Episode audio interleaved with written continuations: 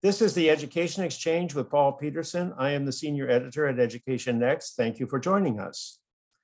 Florida is the nation's premier state for school choice. Charter schools abound, tax credit scholarships are opening up private schools to low income students. Voucher programs are available for those in special need.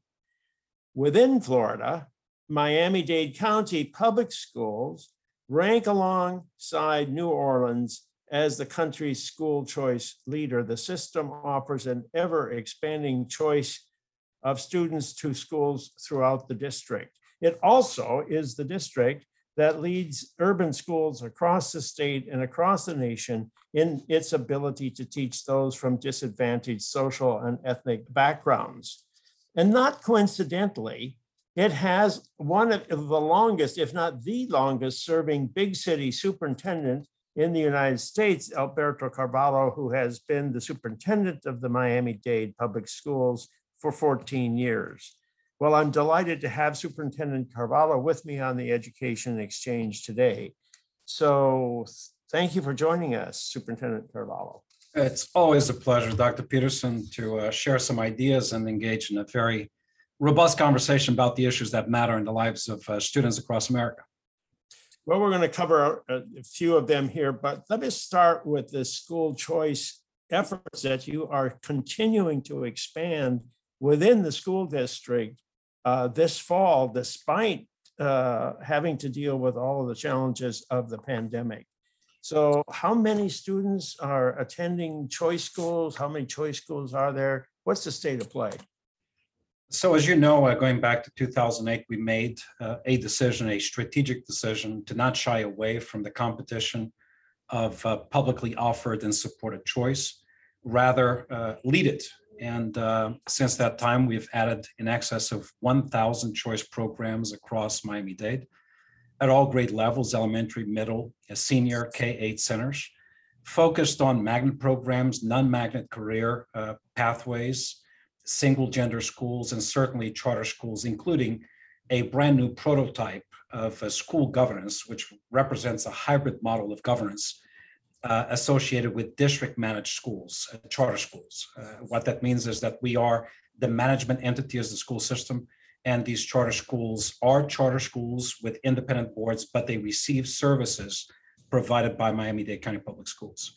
Uh, the the wide spectrum of interest specific to school choice options ranges from uh, arts, uh, we're talking about performing arts, visual arts, um, a big emphasis and growth over the past uh, few years uh, in STEM and STEAM related uh, areas of learning, uh, engineering, robotics, cybersecurity, international baccalaureate, Cambridge, you name it, there's something for everyone.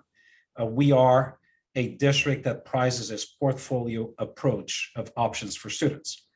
And compared to where we were back in 2008, where roughly 30% of our student population uh, was taking advantage of high quality uh, educational options, today, 75% uh, of our 330,000 students uh, are enrolled in programs of their own choice.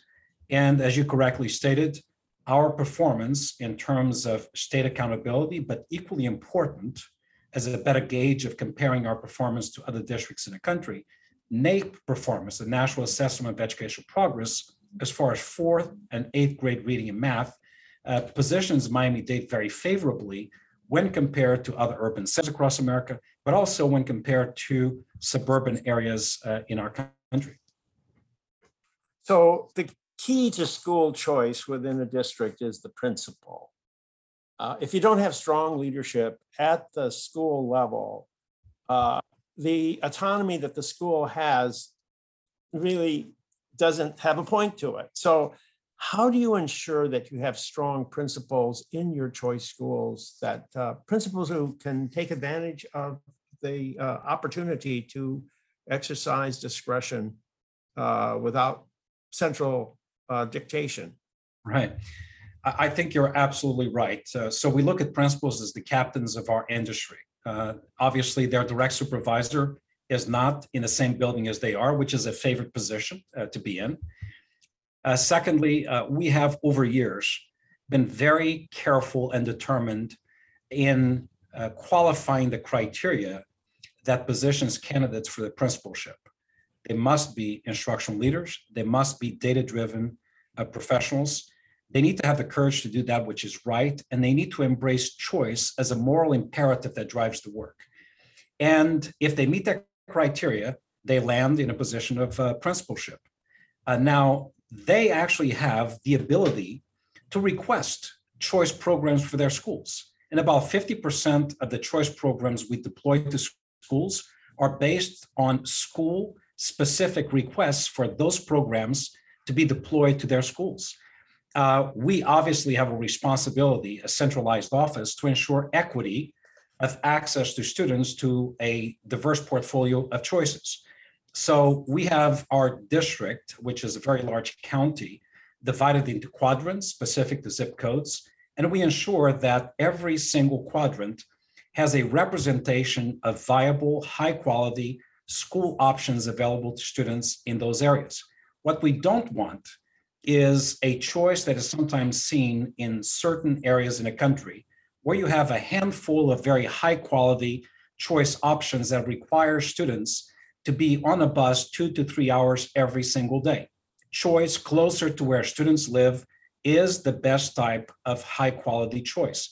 So yes, we're very determined about the, the qualities and the criteria, the professional criteria that we believe results in successful expansion of choice and consequently um, very, very solid academic gains in all areas by our students. Well, inevitably, parents are going to think that one school is especially attractive and they all want to get into that school or a, a few schools will be like that. How do you sort things out when more applications come in than a school can actually uh, accept?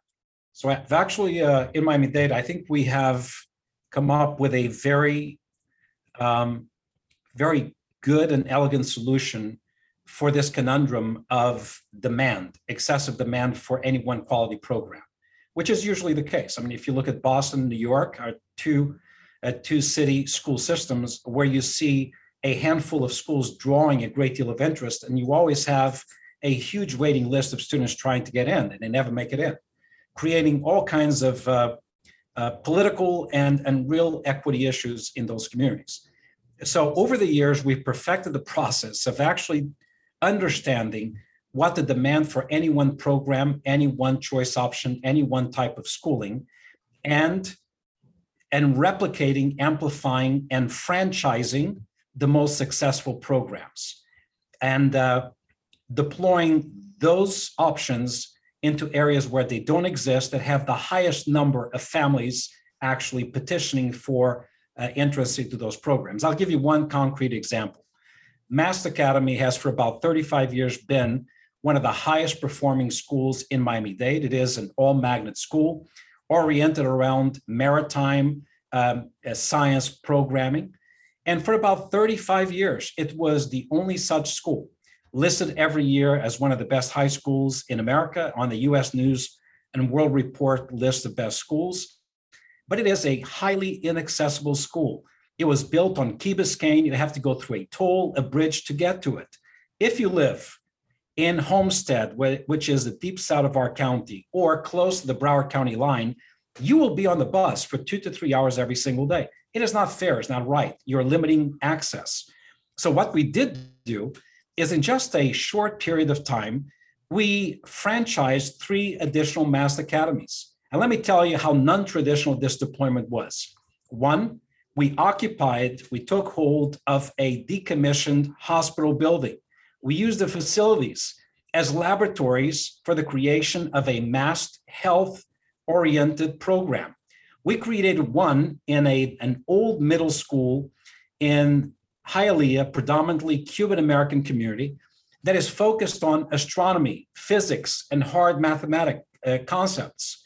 We created one in partnership with Florida International University, the only high school that we opened, physically opened this year uh, on campus of Florida International University, focused on environmental science as well as a number of other areas.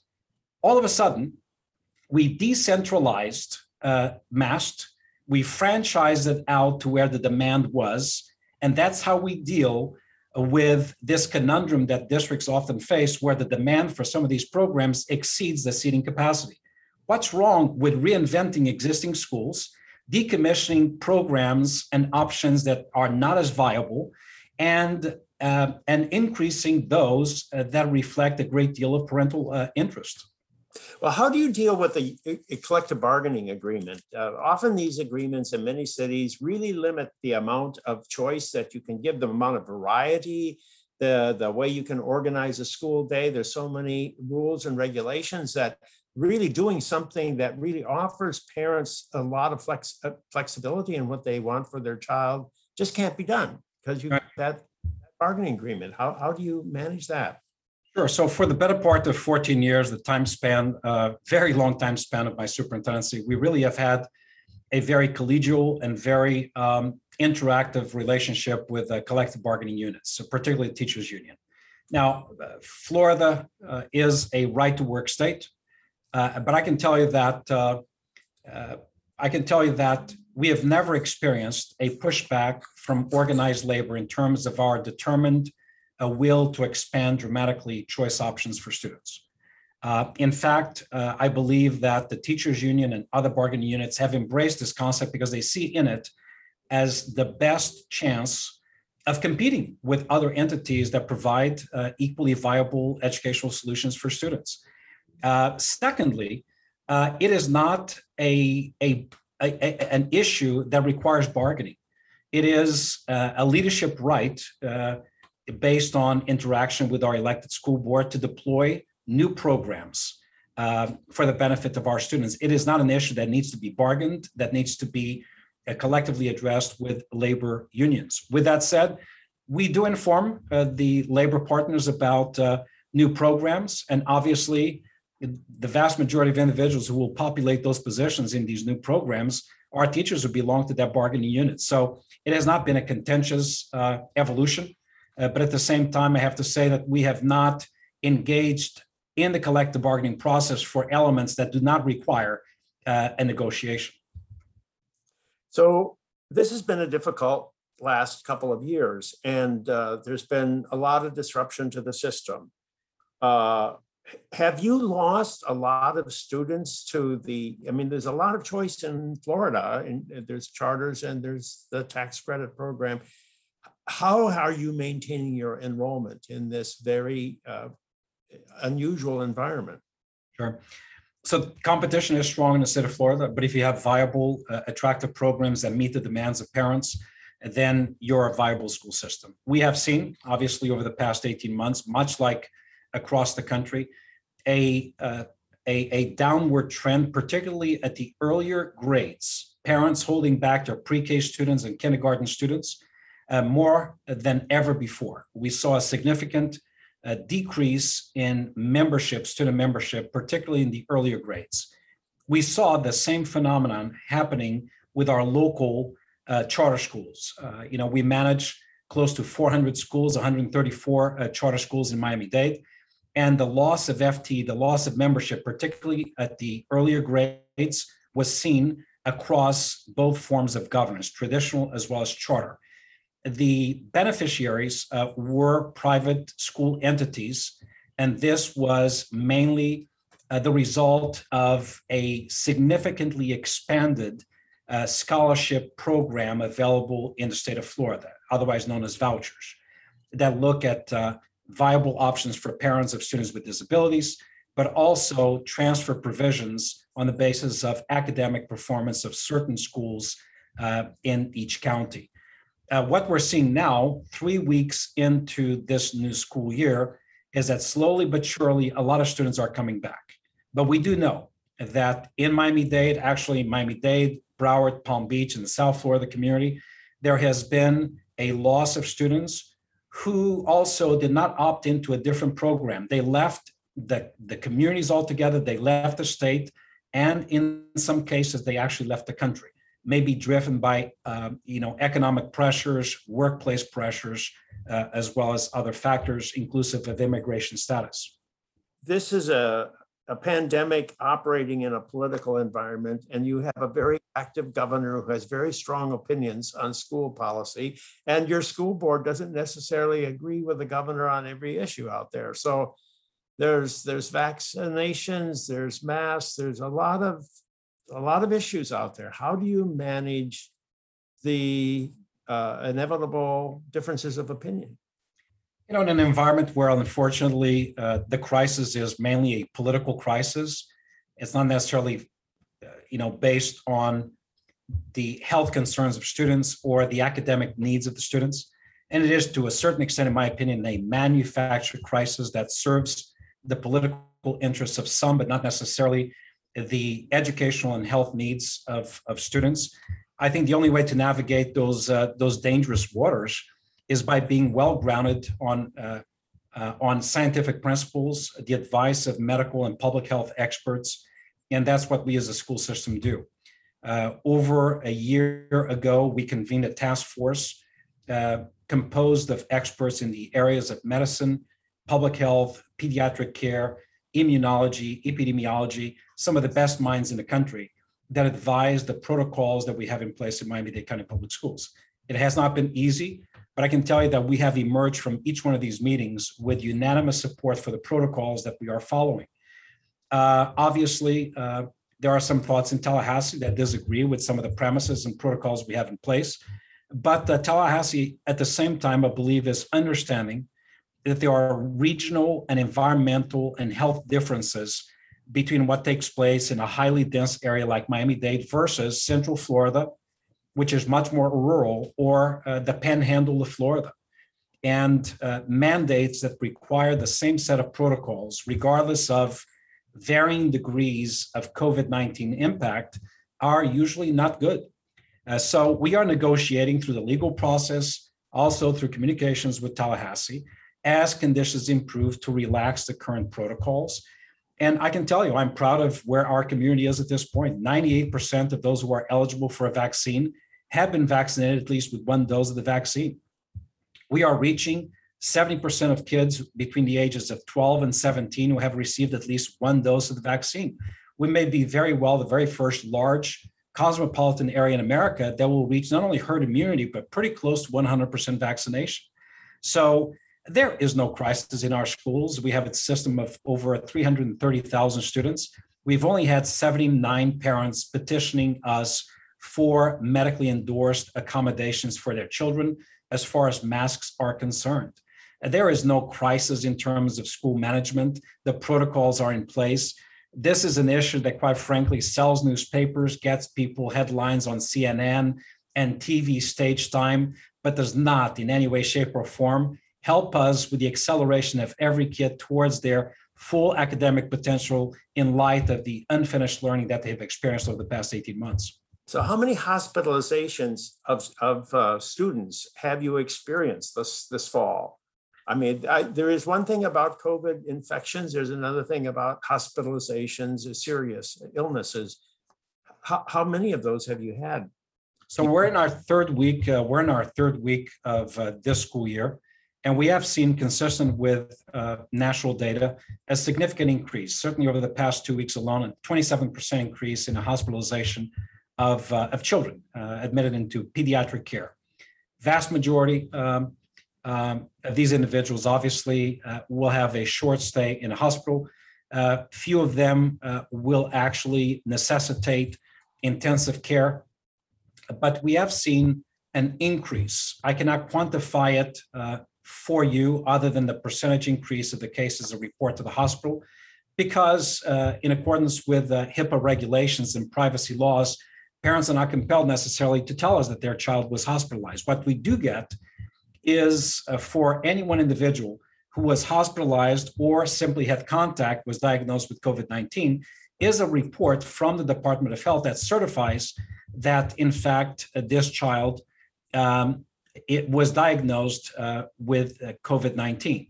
And that number um, is right now for a system of our size at around 1,400 students district wide out of 330,000 that have been diagnosed with COVID 19. These are, again, uh, any one individual from pre K through 12th grade. Uh, incidentally, uh, we have about 300 uh, professionals out of a workforce of uh, 48,000 that have been infected as well. So we are not at a crisis level. And I believe, uh, based on increased vaccination, uh, the methodical use of masks, intensive ionization, disinfecting, uh, uh, uh, cleaning cycles of our schools, that uh, the trends that we're currently see uh, will actually be improved upon. So we see a significant decline in hospital bed usage, a significant decline in ICU bed usage, a, uh, a significant decline in the overall positivity rate in our community, as well as the most important metric to us, which is a reduction in the number of cases of all ages of individuals infected per 100,000 residents. And look, uh, Dr. Peterson, that data point in the early part of June was at 76 cases per 100,000 residents. Uh, when we were opening our school system, that data point shot up to 760 cases per 100,000 residents, a tenfold increase uh, in just a few weeks. We're now down to about 300 cases per 100,000, and that number is expected to actually uh, gradually reduce going to next week to a sweet uh, spot that we need to reach, which is at 100 cases or less per 100,000 before we can relax the existing protocols. Well, maybe, maybe uh, the move is, is due to uh, uh, reaching herd immunity or approximating herd immunity. That, that might be, let's hope that that is actually what's happening. I, I do believe, based on the conversations we have with our experts, that is the case. Increased vaccination, obviously, uh, is is the best way uh, to prevent the rampant, uh, you know, dissemination uh, of this contagion. And uh, we're seeing uh, that happening right here in Miami-Dade. Very high numbers of vaccination, good protocols in place. And uh, what we're seeing was not just a plateau of conditions, but actually a very favorable trend uh, of, uh, of uh, decreased cases. You know, you know, there's a strong record in Miami-Dade of uh, uh, student performance and improvements in student performance on the standardized achievement tests that have been around in Florida for a couple of decades or three decades. And, and you know, and, and Florida was a leader there and, and, and uh, its ideas spread nationwide. Um, and now the governor is proposing a change to move. uh, Last year, there wasn't any accountability because of the COVID pandemic, but now this year, the, there's been a proposal to the legislature to move away from the, the procedures of the past and instead go to uh, three times a year diagnostic testing. Right. So Does that change your, um, your, your sense? Uh, Will this make it difficult for you to assess how well uh, Miami-Dade is doing as compared to other parts around the country? So you're absolutely right. For the better part of two decades, actually a bit longer, there's been a strong uh, accountability system uh, in place in the state of Florida, the one that we have navigated very well. But our navigation of the accountability system in the state of Florida, which by the way, has not been uh, uniquely uniform for uh, that time period, it has shifted. You know, it began with FCAT standards. It uh, it morphed then into uh, next generation standards, Florida standards, now to FSA, and with different uh, assessments throughout. The, we, the, the announcement that the governor made this week is one that would see a necessary evolution from an end of year assessment, uh, which uh, reveals data, academic data specific to students in schools that cannot be remediated that school year because it is published after the school year has ended. And his recommendation is to replace that one single assessment at the end of the year with three uh, assessments throughout the year uh, that have a progress monitoring interest, allowing for the immediate recalibration of teaching strategy to address the needs of students. Uh, the governor believes that by shifting from one single exam to three uh, shorter timed exams throughout the year for the purpose of progress monitoring, we can reduce testing time by 75%. It seems like a good idea. It has received, um, you know, uh, uh, support at all levels, from teachers' unions, from principals, from superintendents, school board members across the state. But the devil is in the details, and those details will not emerge until the next legislative session convenes in Tallahassee. So will all of the, the promises that the governor made actually be revealed uh, and embedded in legislation that will actually implement this new accountability system? That remains to be seen, and obviously we'll remain vigilant about it. Now, how that will impact Miami-Dade, I think probably uh, it will impact us less in other districts. We already have very strong um, formative assessment systems in place that provide for progress monitoring, which is periodic throughout the year. We don't wait until the end of the year to find out how kids will do. Uh, each quarter, uh, we have interim assessments utilizing um, these, these systems, particularly i-Ready in and reading and mathematics, that provide us with the information to be able to recalibrate not only how we're teaching, what we're teaching, but the level of support that students and schools need. Well, I know you're busy. I won't hold you any longer, but I do want to ask you one question. In this very demanding past year, what gives you the greatest satisfaction? The the the uh, progress that you think uh, was accomplished despite everything. What do you take special pride in?